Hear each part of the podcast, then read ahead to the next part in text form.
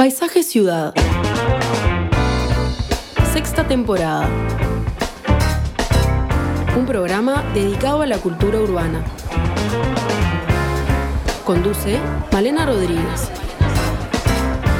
Participa William Ray Ashwin. Produce Elena Petit. Cortina Nacho González Napa. Realiza BMR Productora Cultural.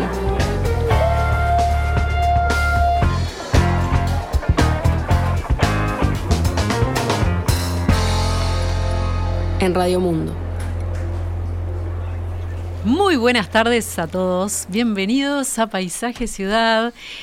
En un día que vamos a ir hacia lo más personal, lo más propio. La semana pasada hablábamos del complejo fenómeno de las ciudades genéricas, de los no lugares, los sitios sin identidad ni historia y las fuerzas invisibles que muchas veces operan en nuestros espacios comunes.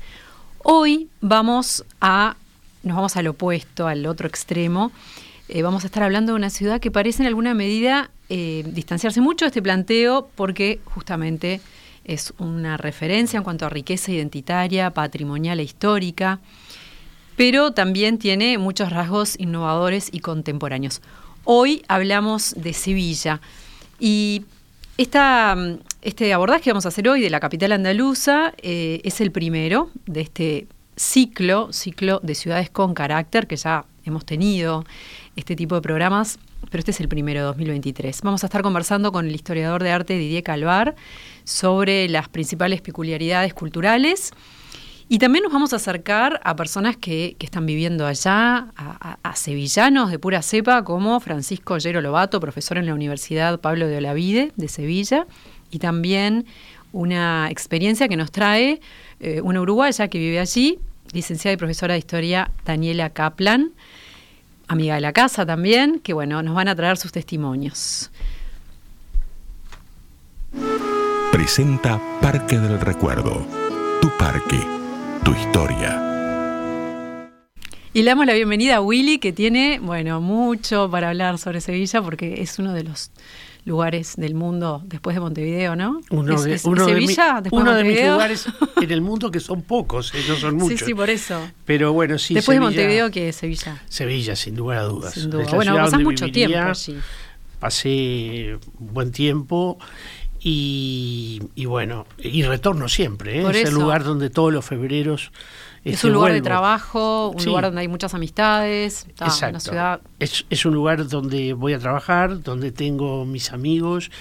Bueno, eh, tengo una, una, relación muy, muy fuerte con Sevilla, sin duda. Bueno, entonces vamos a tener hoy una columna así como sí, más emocional.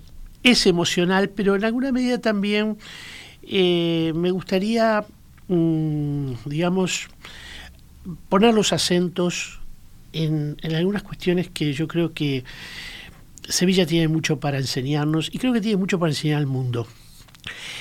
Eh, y voy a partir para eso de, una novela, una de las grandes novelas que, que Carlos Reyes escribió, porque la manera en que comienza me parece que es un buen indicador para conocer Sevilla, pero también para entender por qué esa ciudad funciona tan bien. Y en, el texto conocido como El embrujo de Sevilla, eh, Carlos Reyes comienza así. La atmósfera tibia y espesa del tronío, café de cante y baile flamencos, huele a calabeles, a mosto jerezano.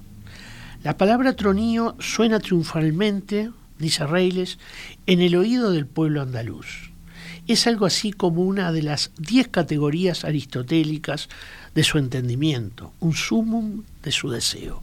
Sintetiza el poder, la majeza y el rumbo.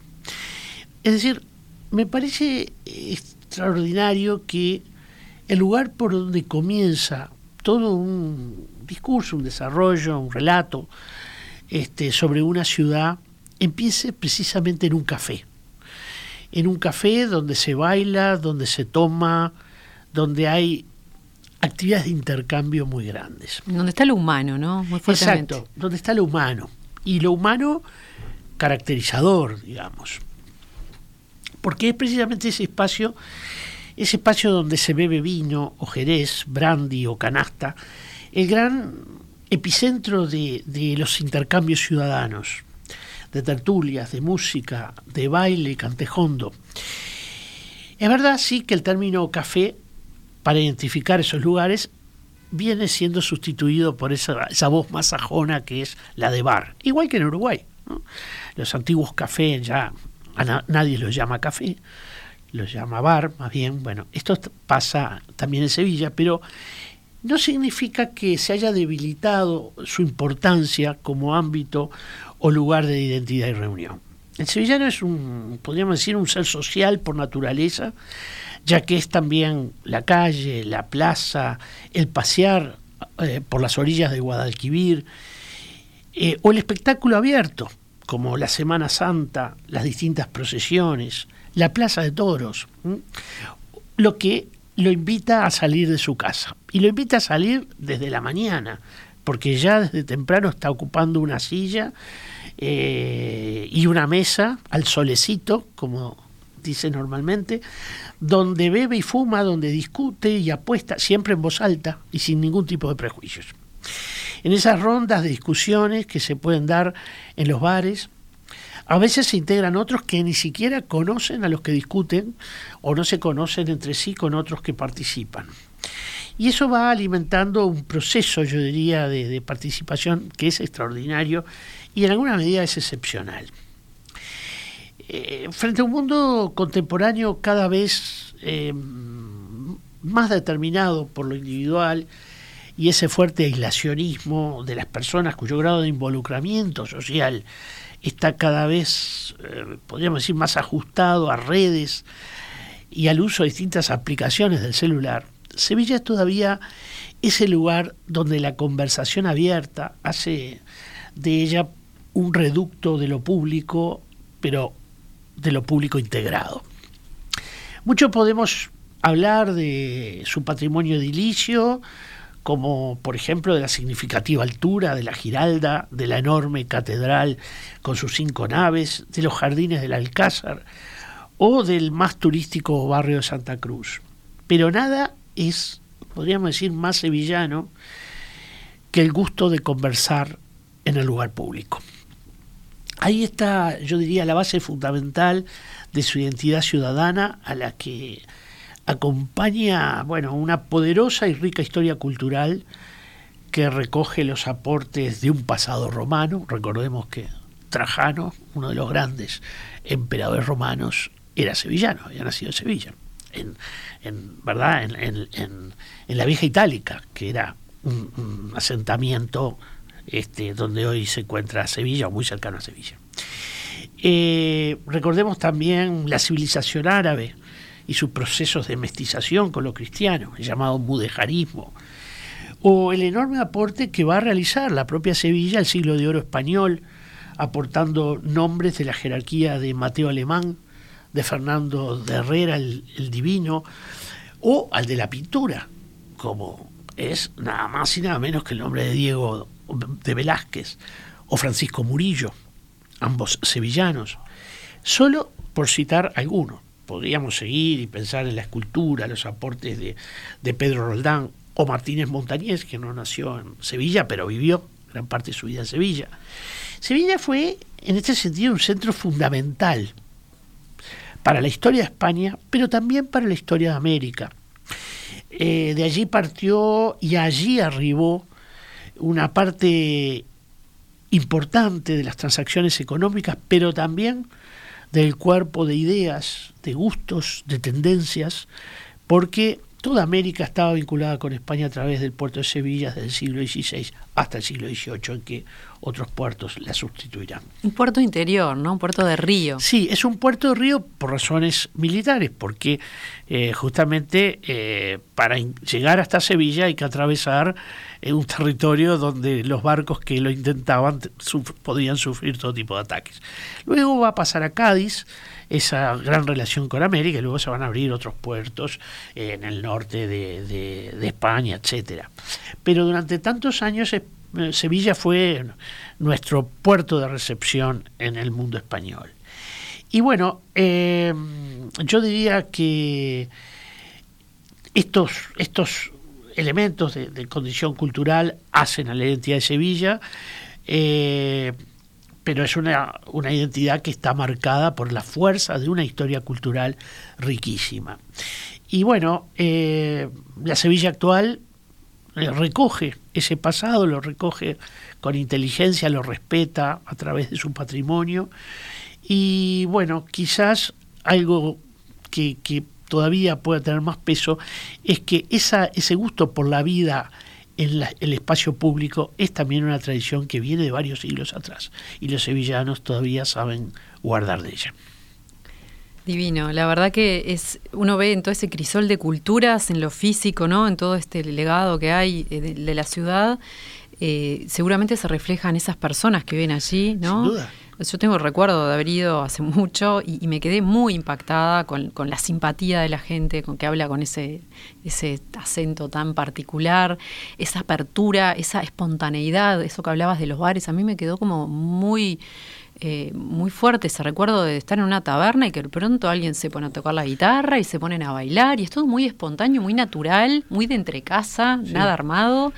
Este, no sé, como una alegría muy muy en todos lados, así como muy expandida. Y, en torno a lo que vos decís, Malena, yo diría que ahí está la verdadera Sevilla, ¿no? Muchas veces los turistas van detrás de, eh, del flamenco, del cantejón, a una función armada, que a veces hay algunas que son muy, muy buenas, pero quizá lo mejor está en algún club alejado, del centro, eh, en algunos encuentros que son eh, continuos, pero o sea, periódicos, pero de repente por dos meses no hay encuentros, donde tú te, te, te enfrentas a, a grandes eh, bailadores, a, bueno, a muy buenos guitarristas, que incluso en muchos casos no son sevillanos. Llegan de otros lados a aprender guitarra y bueno, las universidades mismas tienen su espacio para la enseñanza del flamenco, la enseñanza de la guitarra, o sea, hay un lugar importante para esto como es lógico. Porque no hay distancia que nos separe de nuestros seres queridos. Siempre necesito venir, en las buenas y en las malas, porque cuando me sucede algo bueno, siempre quiero venir y compartirlo con mi mamá. Y la siento presente. Anair Pose, Parque del Recuerdo. Tu parque, tu historia. 2709-8241.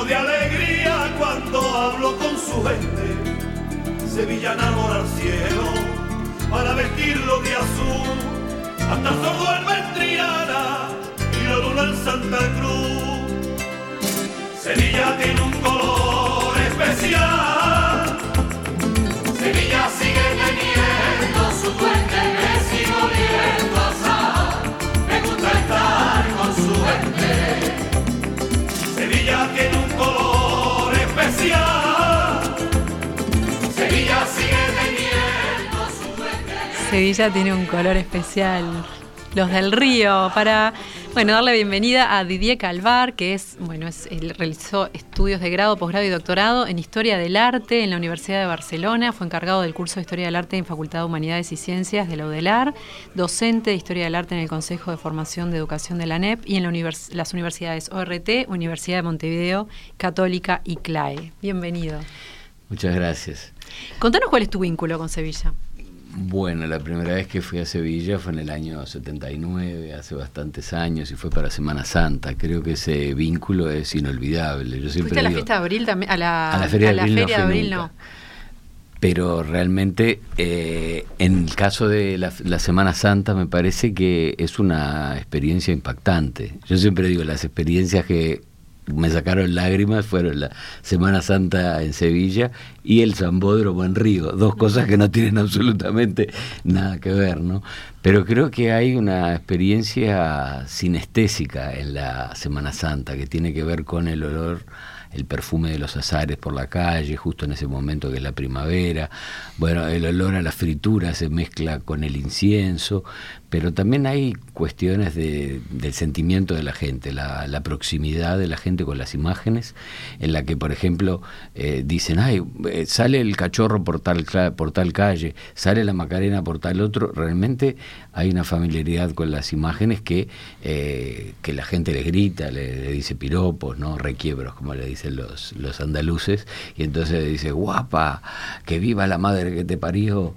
Entonces, ese tipo de cosas, ves que hay todo un sentimiento que es una mezcla de lo religioso, a veces con lo pagano, porque también, viste, he visto, los costaleros son aquellos que sostienen los pasos. Los pasos de Semana Santa son unas plataformas donde se, hay una escenificación de una escena de la pasión, y entonces, bueno, a pasos parece que viene la palabra del latín, que quiere decir sufrimiento, y en general son calvarios, son escenas muy dramáticas, ¿no? que eso después hablaremos un poco del temperamento este andaluz. Pero, por ejemplo, ¿viste? estaba un costalero, que son los que sostienen los pasos, fumando un porro. No se puede creer, eso es una cuestión religiosa. Pero eso tiene que ver con que en la vida hay todo lo que hablaba Willy, una integración. una integración eh, de lo que puede llegar a significar pertenecer a una hermandad, ser nazareno.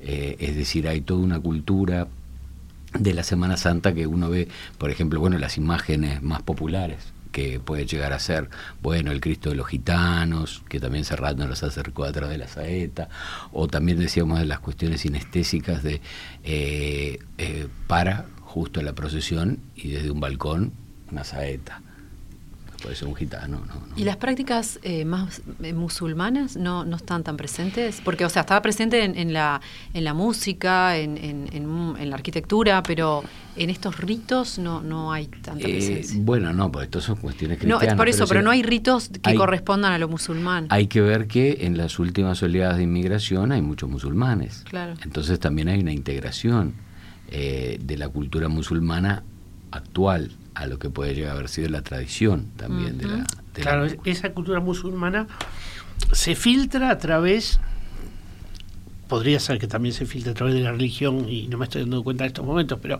se filtra por sobre todo a través de, la música, eh, a través de las palabras, una cantidad enorme de palabras que, permanecen en el contexto español, eh, también en ciertas, bueno, en el gusto por las formas, eh, muchísimas técnicas, ¿no? La importancia, por ejemplo, del azulejo en la arquitectura sevillana, en la arquitectura andaluza, eh, el gusto por el color, por la figura geométrica, porque recordemos que el mundo musulmán eh, es bastante restringido en materia de imágenes. Y en cambio, digamos, alimentó mucho el manejo de las formas geométricas. Bueno, todo esto viene del periodo de la presencia musulmana en, en, la Edad Media, pero también este, pervive hoy y creo que a través de eso que fue un poco la síntesis de lo cristiano y lo islámico en la arquitectura, eso que se dio a llamar el mudejarismo. Eh, es, una, es una síntesis. Sí, sí, es una síntesis, este, podríamos decir, formal, estilística, pero eh, bueno, yo creo que en realidad traduce una, una, una síntesis cultural bastante más amplia que lo meramente formal. Sí, la síntesis cultural esta, precisamente hay, hay una especie de cruz que tiene Andalucía y es el problema de haberse eh, expandido la imagen de lo andaluz como lo español. Esto le ha creado conflictos, conflictos, bueno, con otras autonomías de España, porque, es decir, esta idea que, bueno, lo andaluz y a lo español eh, puede llegar a ofender a otras, a, otras comunidades. Mm. Y también se ha creado una imagen folclórica que se ha transmitido como que es netamente del franquismo.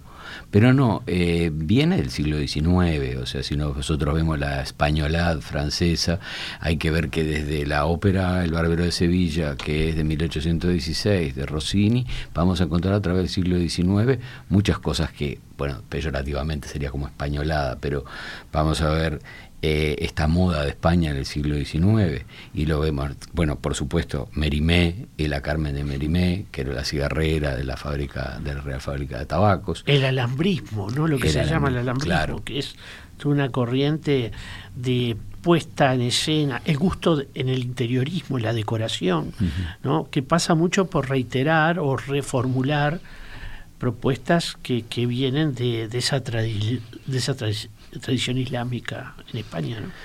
Y al, almohade o algo así. Los este, almohades, sí. es un periodo. eso es un periodo. donde que la, palabra almohada debe venir de ahí, ¿no? Supongo, ¿o no? La palabra almohada, es absolutamente de origen árabe. Todas las palabras que empiezan con A y L, sí. casi todas prácticamente son de origen árabe. Mm. Claro, estos son los que establecen la, la capitalidad en Sevilla, porque la capitalidad de Al-Ándalus era Córdoba. Entonces el califato de Córdoba, después vienen los, llaman para protegerse de los cristianos a los almorávides, del, los eran bereberes, los almorávides toman Sevilla, o sea que les sale más la protección, y después vienen los almohades, que entonces este, establecen, digamos, lo que sería la nueva capitalidad del de, Al-Ándalus. ¿no? Bueno, pero eh, volviendo a esta, el problema de los estereotipos, de los andaluces, en los estereotipos de los sevillanos.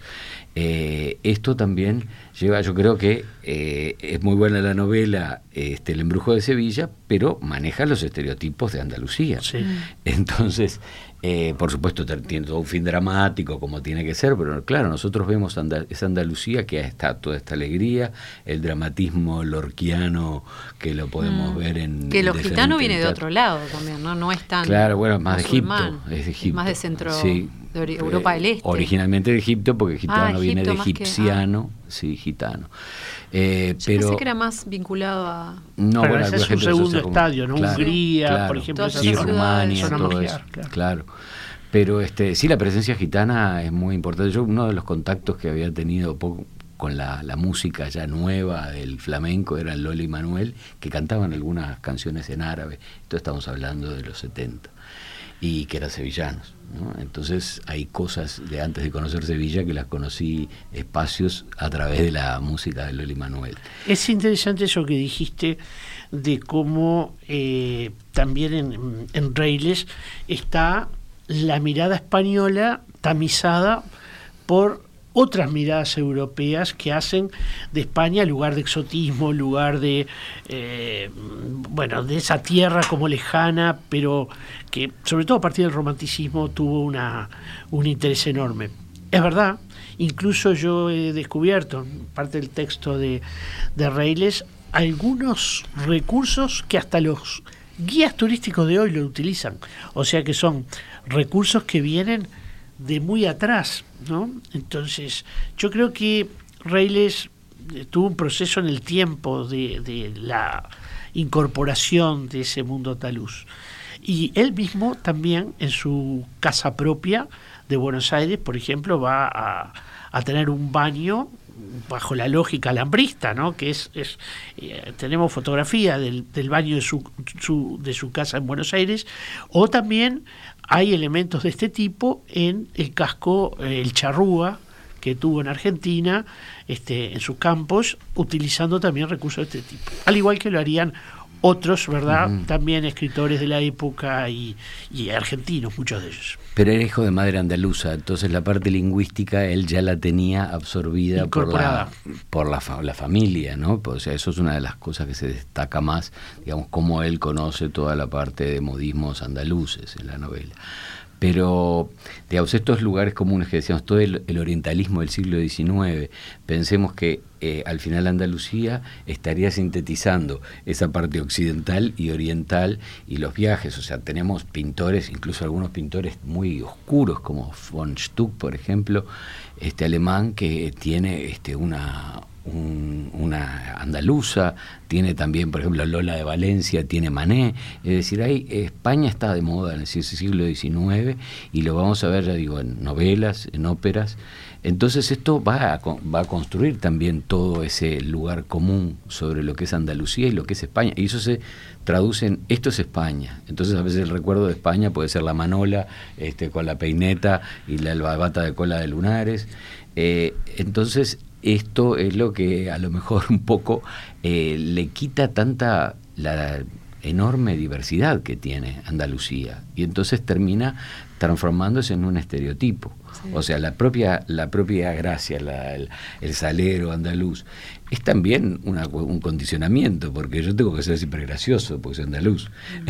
Entonces también eh, crea estos estereotipos. Y digo, esto como una pequeña parte negativa frente a esta maravilla, lo que decía, lo que significa eh, caminar por la ciudad, en esta como ser como una especie de flaner por Sevilla y ver, claro, el trazado que tiene este árabe, entonces estas calles estrechas o mismo el barrio de Santa Cruz, que se ha transformado en lugar turístico, como dice Willy, pero al no circular autos, eh, vemos esos espacios de plazas, como la plaza de Doña Elvira, este, sí, más como en Sánchez, a veces de la propia calle, un poco como podemos ver en una Medina mm. marroquí, por ejemplo, ¿no? Es decir, el, trazado que es este sinuoso, eh, donde la caracterización está dada por alguna...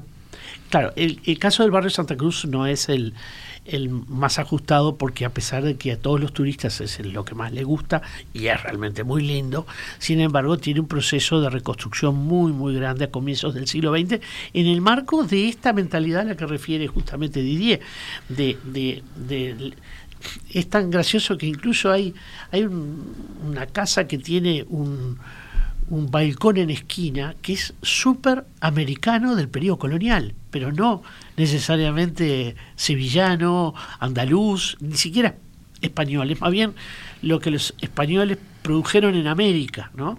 Y que por reflejo o por segundo reflejo vuelve a, Sevilla para generar un ambiente andaluz. Es, es, muy interesante eso porque, porque es la construcción de la reconstrucción, en mm. realidad, ¿no?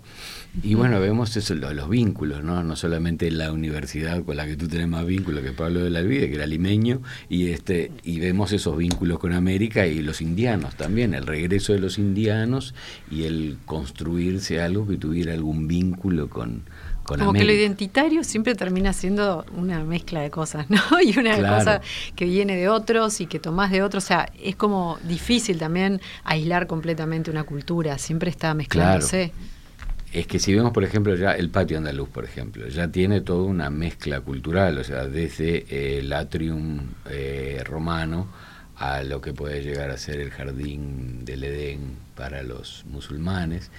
o del claustro, del claustro medieval también. Es decir, eso es un espacio muy particular. Ahí está, ahí está concursos de jardines, ¿no? de, patios andaluces, mm. mejor dicho, no jardines. ¿Cuál es? Sí. Perdón, ¿cuáles serían entonces los grandes tiempos eh, culturales en estos distintos ámbitos, ¿no? En la pintura y la escultura, por ejemplo. Bueno, el siglo XVII es algo fundamental, ¿no? Porque si vemos el siglo XVII es un momento en el que Sevilla tiene a mediados de siglo una peste hay una serie que se la recomiendo a la audiencia también que se llama La Peste. Eh, ¿Dónde y está? sobre, ¿Netflix? Está en Movistar, me parece, pero no, no sé si la, la se puede conseguir, pero está, está muy interesante sobre la peste en Sevilla en 1649 y entonces se, se, mm, se, reduce la población a la mitad. Mm. Pero vamos a, si nosotros vemos la dimensión de Sevilla en relación a Europa. La época de Argelia también, con la peste, Camus. Ah, claro, esto, no, es decir, esto, la, la, peste, bueno, tiene diferentes momentos, ¿viste? Claro, pero esto de mediados del siglo XVII diezmó Sevilla y redujo la mitad. Pero si nosotros vemos la población, por ejemplo, a finales del siglo XVI, Londres tenía 100.000 habitantes, Sevilla 130.000. Entonces, era una metrópoli. Y además era más metrópoli porque Sevilla tenía una cantidad de presencias extranjeras que Londres en esa época no tenía. Esto también es importante, era mucho más cosmopolita. cuesta pensarlo esto porque Londres debe ser de las ciudades más cosmopolitas del mundo. Pero Sevilla era eso, al que llegaban orientales, gente de Manila, gente de América, gente de África. O sea, era un, centro que cuesta a veces imaginárselo, pero donde se escucharían distintos idiomas, este, distintas presencias étnicas, distintos trajes y vestimentas. Porque nosotros nos imaginamos un Nueva York de principios del siglo XX donde atrae a todas las culturas también por el bueno, claro, eso es el florecimiento económico, eso era el desarrollo, era mm. enorme. Entonces, eh, italianos, flamencos, como dice Willy, de diferentes partes de Europa, alemanes, llegaban, alemanes caían a Sevilla porque era un lugar de negocios. Entonces el, vínculo con América era fundamental. Mm. ¿Dónde se puede ver el arte, eh, la escultura y la pintura, más que nada? Bueno, por ejemplo, eh, en el caso del Museo de Bellas Artes de Sevilla es realmente un lugar muy importante es uno de los mejores este, museos de bellas artes de España, de una colección más completa, a pesar de que Sevilla sufre un ataque al patrimonio espantoso en 1810 con la invasión francesa. Con la invasión francesa, el mariscal Su, Soul se escribe Su, el mariscal Su eh, se lleva solo mil obras de Sevilla. Y es el gran expoliador. El gran expoliador de Sevilla. Esto es algo eh, terrible, ¿no? Ahora estamos hablando de Zurbarán, de Murillo, de Velázquez, eh, esto, la, porque hay mucha gente que idealiza la, invasión francesa en el sentido, bueno, trajo los valores de la revolución, la ilustración, pero ya España tenía sus ilustrados y tenía gente liberal, entonces realmente la invasión fue desastrosa porque además vino Fernando VII, que fue absolutamente desastroso, por más que le llamaran el deseado, realmente no solamente que que reimpuso la Inquisición, eh, sino que además una monarquía absoluta totalmente trasnochada ya para el siglo XIX.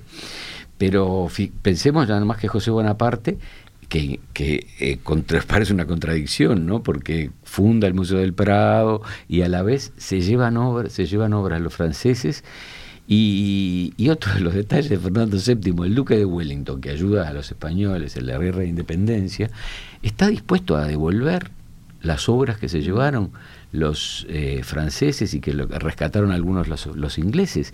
Y obras como la Venus del Espejo, como El Aguador de Sevilla, que era la prueba de maestro de Velázquez, están en, Gran Bretaña, una en Londres y la otra en Edimburgo, y, Fernando VII dice, bueno, como nos ayudaron en la guerra de independencia, ni le contesta, pueden quedar. ¿eh? En realidad es peor, ni le contesta. es cuando, cuando, cuando Wellington dice, hemos agarrado un un carro lleno de estas. Este, no, hay, no hay contestación, lo cual habla también de un enorme desinterés de parte de, la de esa monarquía. concreto. Gran parte del patrimonio pictórico, escultórico que hoy tiene España es el resultado también de sobre todo de los Austrias, en un trabajo de, mucho apoyo y promoción de grandes pintores, como fue el caso de Velázquez. Vamos a escuchar una descripción de Sevilla que nos acerca Francisco Ollero Lobato, historiador del arte, profesor y catedrático en la Universidad Pablo de la Vida de Sevilla. Sevilla es una ciudad extensa y plana, eh, situada junto al río Guadalquivir, que es la razón de ser de una población que fue puerto de India y casi puerto de mar a través de ese río navegable. Los sevillanos, pese al crecimiento de la ciudad, con un área metropolitana de más de un millón y medio de habitantes y el auge del turismo masivo, se reconocen sobre todo en su urbe histórica, aquella que rodeaban sus desaparecidas murallas. Sus habitantes mantienen ese orgullo antiguo sobre su ciudad, basado en sus tradiciones y peculiaridades. La primavera, que no llega, sino que más bien explota, es la época de la Semana Santa y la Feria de Abril. Caracteriza a la ciudad el predominio de las zonas verdes, que ayudan a soportar el calor estival que supera más de cuatro meses de duración. Los habitantes de la ciudad viven fundamentalmente para la calle, por lo que los espacios públicos, especialmente los del centro de la capital, la Plaza del Salvador, San Francisco, la Plaza Nueva, tienen un importante papel. Es una ciudad donde destaca el patrimonio medieval, que marcó el carácter irregular y orgánico de buena parte de su trama urbana y dejó importantes monumentos como la Catedral y el Alcázar. Tiene fiestas de ciudad católica y vinculada a lo rural, aunque hoy se haya perdido esa condición por su carácter de capital de servicio de la comunidad autónoma andaluza. Su relación con América se plasma aún en algunas instituciones, en especial en el Archivo de India y en los pabellones que perduran de la Exposición Iberoamericana de 1929. La modernidad tuvo que limitarse a ocupar en muchas ocasiones un papel subsidiario de esa historia, que aún se observa en su patrimonio monumental y arquitectónico, pese a la especulación que trajo el desarrollismo de los años 60 y 70. La supuesta dicotomía entre la tradición y el progreso se resuelve en la ciudad mediante la convivencia de su gente, que son capaces de incluir en su vida sin la menor renuncia la participación en tradiciones seculares con las expectativas de los contemporáneos. Qué divino que habla, ¿eh? muy contenido y bello. la exposición de 1929 fue muy importante, ¿no? Que él la nombra. Sí, eso ya corresponde evidentemente a un tiempo bueno, a un tiempo donde todavía está presente esto que hablaba Didier. Eh, se trata de una exposición iberoamericana donde participan España, Portugal, eh, el Brasil y todos los demás países hispanoamericanos, eh, donde Uruguay presenta su importante pabellón proyectado por Mauricio Craboto y bueno, eh, forma parte de, la exigencia para, tener el pabellón o para producir cada uno de los pabellones, que, eh, digamos, mm, tomen el lenguaje eh, asociado a la, a la, tradición ibérica o, colonial o de España en América. Y entonces, bueno, mm, hay distintas propuestas donde uno puede ver si ese sabor de lo, de lo, de lo ibérico, iberoamericano, eh, que es muy variado. Este, participan, eh, a ver, este, incluso algunas líneas indigenistas, en el caso de México, por el pabellón de México, por ejemplo. El, pabellón argentino eh, se plantea como una presencia como una presencia colonial, pero también tiene algunos elementos, sobre todo de base pictórica, que evocan lo indígena. Es, fue una exposición que le dejó a Sevilla algo muy importante, que es el Parque de María Luisa, que es, eh, digamos, un parque magnífico.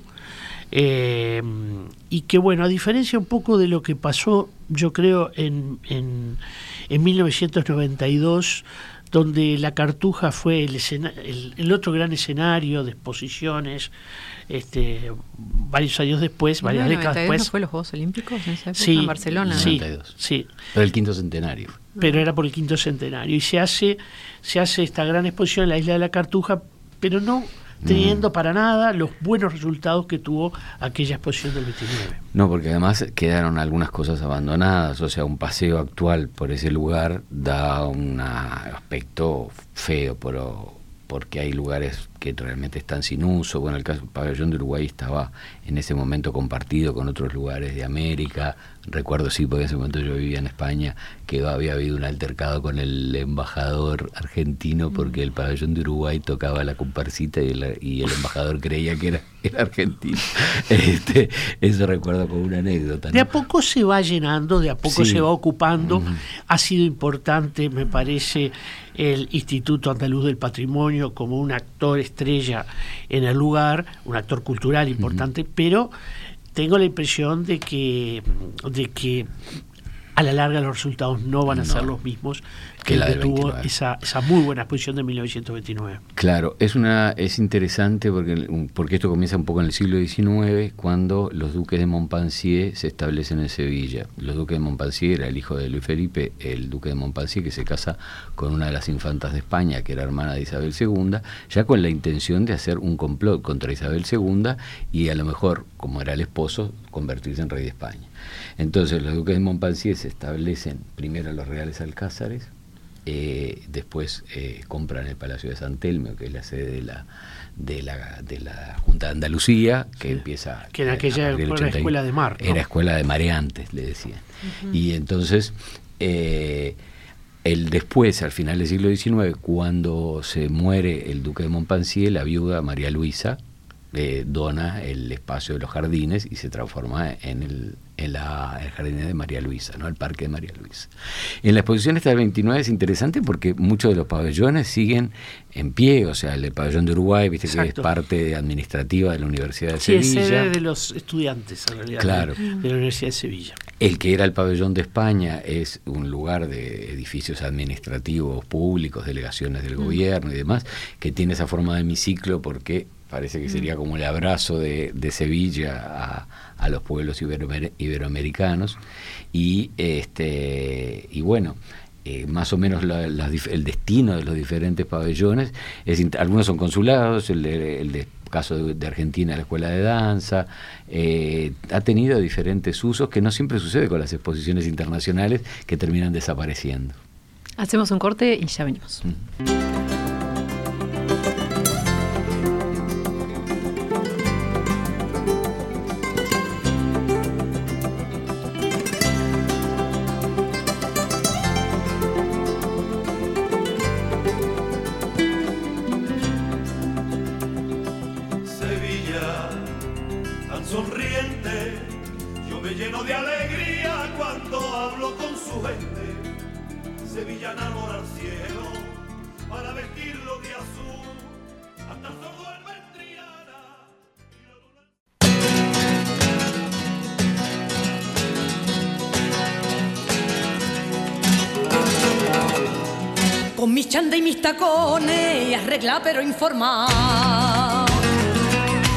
Arregla pero informa.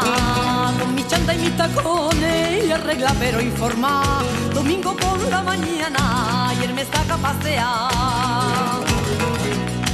Y él me saca a pasear mientras va lavando el coche, dejo la casa arreglada para luego cuando venga no tener que hacer más nada. Taquito de jamón, choquitos y gamba, yo me harto de comer y por la tarde lo veo para que escuche el carrusel. Con esta música, eh, bueno, este, ya, ya está todo dicho, ¿no? O sea, hay mucha, mucha poesía, mucho color, mucha sal. ¿Qué es el salero? La gracia, justamente. Sí, sí cuando se le dice a una mujer salerosa es que tiene, que tiene mucha gracia. Bueno, realmente las palabras de allí son muy potentes, sí, ¿no? Sí, sí, Claro, por eso decíamos, el opuesto es lo, eres un saborío, no tiene gracia de nada. Eh, yo creo que la parte esta de cómo es la parte extrovertida de los andaluces es interesante, a veces con esa exageración hasta, bueno, que parece algo dramático, ¿no? Eso de te quiero con todas mis entrañas, mm. este, se me paran los pulsos de tanto quererte. y hay, eh, incluso un erotismo que se traduce también en lo religioso. ¿eh? Eh, a mí me a nivel de lo místico. sí, sí, a nivel, bueno, de lo místico, por lo místico también allí hay algo de esto. Pero no, independientemente de eso, a mí me impresiona algunos cantos a la Virgen que se dan sobre todo antes de Semana Santa en la manera en que la describen, que se refieren, se están refiriendo a una persona real y a una mujer hermosa, eh, con todos los mm, digamos con, sí sí con todos los atributos y una manera que es para mí creo que la manera de definirlo es erótica o sea, muy sensorial todo, ¿no? Sí, sí, es un tema de los sentidos en todo, en el, valor de los sentidos en, están en toda la Esa ciudad, ¿no? sensualidad, por ejemplo, eh, además también dentro de la Semana Santa hay personajes que se dedican, por ejemplo, a vestir a las vírgenes, ¿no? Hoy diríamos parecen como una Barbie, bueno, con todo respeto, pero realmente hay están las camareras de la de la Virgen. Bueno, yo tenía una tía, mi tía Maruja, que era fue camarera de la Virgen camarera de la Virgen, es muy poético. Porque hay que vestirla y está el vestidor y de ninguna manera se deja entrar nada más que a las camareras y al vestidor, ni se deja grabar, ni se deja sacar fotos. mucho porque es una cosa íntima, es un ritual y además se elige, bueno, vamos a ponerle este esta capa que tiene esmeraldas o estos alamares que son especiales. Es decir, se elige para en concreto y la gente dice en la calle, qué guapa que salió hoy la Macarena. Claro. O sea, como diciendo, como si fuera la vecina de enfrente que salió vestida de tal o cual manera. Entonces, por eso está esa parte de, sensualidad que decíamos. ¿no? ¿Cómo es para una montevideana vivir en Sevilla? Nos va a compartir Daniela Kaplan, como decíamos, licenciada y profesora de Historia, que está allí realizando estudios de eh, máster en Arte, Museos y Gestión del Patrimonio en la Universidad justamente de Pablo de la Vida de Sevilla, que ella está haciendo algunas columnas en Latido Bit, un uruguaya en Andalucía. Nos decía lo siguiente. Bueno, voy a contar dos de las primeras impresiones que tuve de Sevilla desde que llegué hace casi ya seis meses. En primer lugar, que me parece una ciudad muy única. Es muy diferente la arquitectura y la estética en general sevillana de lo que se puede ver en otras ciudades de Europa. Y a mí eso siempre me encantó de Sevilla, sus colores, su arquitectura y demás reflejan una historia también muy única y de multiculturalidad muy propia de esta región. También es verdad que como americana, acostumbrada a un concepto y a una trama urbana completamente diferente, tengo que decir que algo que me pasó desde el primer momento, desde que llegué a Sevilla, es que me pierdo, me perdía, ahora estoy un poco más ubicada después de seis meses, pero realmente te perdés todo el tiempo porque su trama urbana tan orgánica, tan irregular, para un americano es como, eso sí es un choque cultural y realmente te perdés muchísimo caminando por Sevilla, que es un poco la gracia, pero eh, eso es otro, otro impacto que tuve sobre la ciudad. Y también decir que, bueno, ahora ya es la tercera estación que vivo en Sevilla, porque cuando yo llegué era otoño, pasé el invierno y ahora ya estamos en primavera, que para nosotros es más un verano que una primavera, pero eh, cada época de la ciudad eh, me, ofreció una experiencia sensorial también muy diferente. Por ejemplo, ahora en primavera, de repente, de un día para otro, se empezó a sentir eh, el olor a azahar en las calles, bueno, la presencia de los naranjos. Entonces, creo que Sevilla es una ciudad única, eh, con un encanto especial que también le da esa trama urbana que me refleja, que, que decía antes. Y el tema de lo sensorial me parece que es algo que está muy marcado, por lo menos en mi experiencia de cómo vivo la ciudad de Sevilla. Willy, ¿cómo, ¿cómo es el tema de los tiempos en, esto de la arquitectura, no? Sí, Sevilla es un muy buen catálogo de arquitectura de distintos tiempos. Hay una arquitectura del Renacimiento, del siglo XVI más exactamente, que es para mí extraordinaria. El remate de la Giralda hecha por eh, Hernán Ruiz II es una pieza eh, excepcional realmente. Pero también hay un muy buen plateresco ese renacimiento, eh, digamos, español que tiene sus características muy propias, muy ornamentado. ¿Plateresco es el nombre? Sí, se llama plateresco, aunque hoy se tiende a no usar más este término, porque, bueno, el, recuerda mucho el trabajo que sobre la piedra hacían los arquitectos al de los maestros plateros. ¿eh? Un trabajo bastante ornamental. Eh, bueno, de hecho, vamos a ver que hay tratadistas de la, plata, de la arquitectura que trabajan la plata, etcétera. Hay una relación importante ahí. Pero también hay muy buenos tiempos del barroco, como la obra de arquitectos como Figueroa, con una retablística de este periodo, donde muchos son arquitectos también.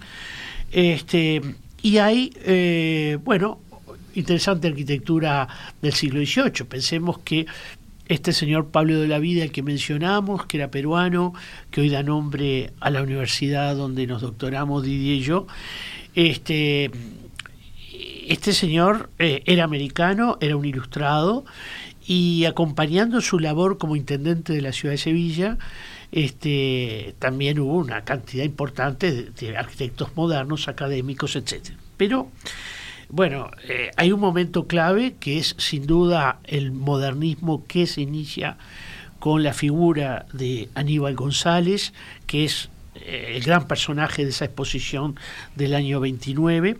Y después hay, para mí, hay obra moderna muy interesante que yo creo que los sevillanos todavía deben descubrir. ¿no? Hay eh, muy buenos arquitectos, la, la propia Universidad Pablo de la Vida es una obra magnífica de la modernidad eh, donde participan arquitectos como Medina Benjumea. Eh, y bueno, este, en, Sevilla hay una obra de José Luis Art, ese gran arquitecto español, una pequeña obra, este, no, no está presente, digamos, la obra de esos grandes arquitectos, salvo cuando ya llegamos a tiempos más contemporáneos, donde sí aparece la figura de Rafael Moneo, por ejemplo. Sí, viste también otra cosa que eh, hablaba también a esta chica del color, bueno, el color es del albero, el albero es esta una roca sedimentaria que eh, bueno se ha utilizado en, construcción, pero también eh, se usa el polvo del albero para las plazas de toros. Entonces el redondel de las plazas de toros tiene este este, el albero para, justamente porque parece que se afirma muy bien para que puedan correr los toros y es el color un poco de blanco y, ocre de Sevilla. se debe al albero. Bueno, también eh, tiene muchos rasgos eh, de que se ha ido adaptando ¿no? al tiempo que vivimos. Por ejemplo, con el tema de las bicis, ha habido como una especie de transformación ciclista. Y lo digo porque, bueno, venimos hablando de otras cosas, pero para poder visitar la ciudad se puede hacer caminando y se puede usar la bici, porque a partir de 2006 eh, se pasó de apenas 12 kilómetros de, carriles para bicicletas a 180. O sea que es un buen dato para los que quieran ir a Sevilla, aprovechar esta forma. Es una ciudad amable para caminar, muy amable para caminar. Es una ciudad que puede recorrerse en, obviamente en, en, bicicleta. Y creo que también desde hace unos 10 años a esta parte la incorporación del metro ha sido importantísimo. Un metro que es de superficie en, el área central por las obvias razones de no mm, digamos de no destruir la arqueología subterránea que como sabemos en Sevilla es de muchas capas ¿eh? hay, romano hay visigótico mm. hay bueno hay ni que hablar que hay este árabe etcétera no y, y, bueno, yo creo que es una ciudad amable, esa es la palabra, es una ciudad amable para vivir, para usar los espacios exteriores, uno va caminando y se encuentra con pequeños espectáculos que son la, alegría de la vida. Totalmente. Y con la maravilla del ave, está cerca de Madrid también. Sí, por supuesto. Que fue el primer ave que existió en España para el 92. O sea que realmente la llegada a Sevilla, bueno, fue eso inaugural, ¿no? Pero creo que esa... De alta velocidad. Claro. Eh, es también eso de caminar, lo que decimos, bueno, o sea, peatonalizar algunas avenidas como la Avenida Constitución, eh, que eso realmente hace la ciudad de, otro tipo de circulación. ¿Cuánto más calidad hay hoy que la que había cuando pasaban los autos por allí? ¿no? Claro. Eso es muy, muy importante. Nos quedamos con muchas ganas de volver a Sevilla o los que no han ido de conocer y realmente no se van a defraudar, no se van a sentir defraudados. Diría muchas gracias. Por favor. Y como dicen los, andaluces, Sevilla tiene duende. Sí, Quiere decir que tiene ese atractivo, esa cosa que no se puede explicar, pero que realmente tiene una atracción especial. Wiri, nos reencontramos acá en una semana. El jueves que viene, como siempre. Que pasen muy, bien. Gracias. Paisaje Ciudad. Sexta temporada. Un programa dedicado a la cultura urbana. Conduce Malena Rodríguez. Participa William Ray Ashwin. Produce Elena Petit. Cortina Nacho González Napa. Realiza BMR Productora Cultural.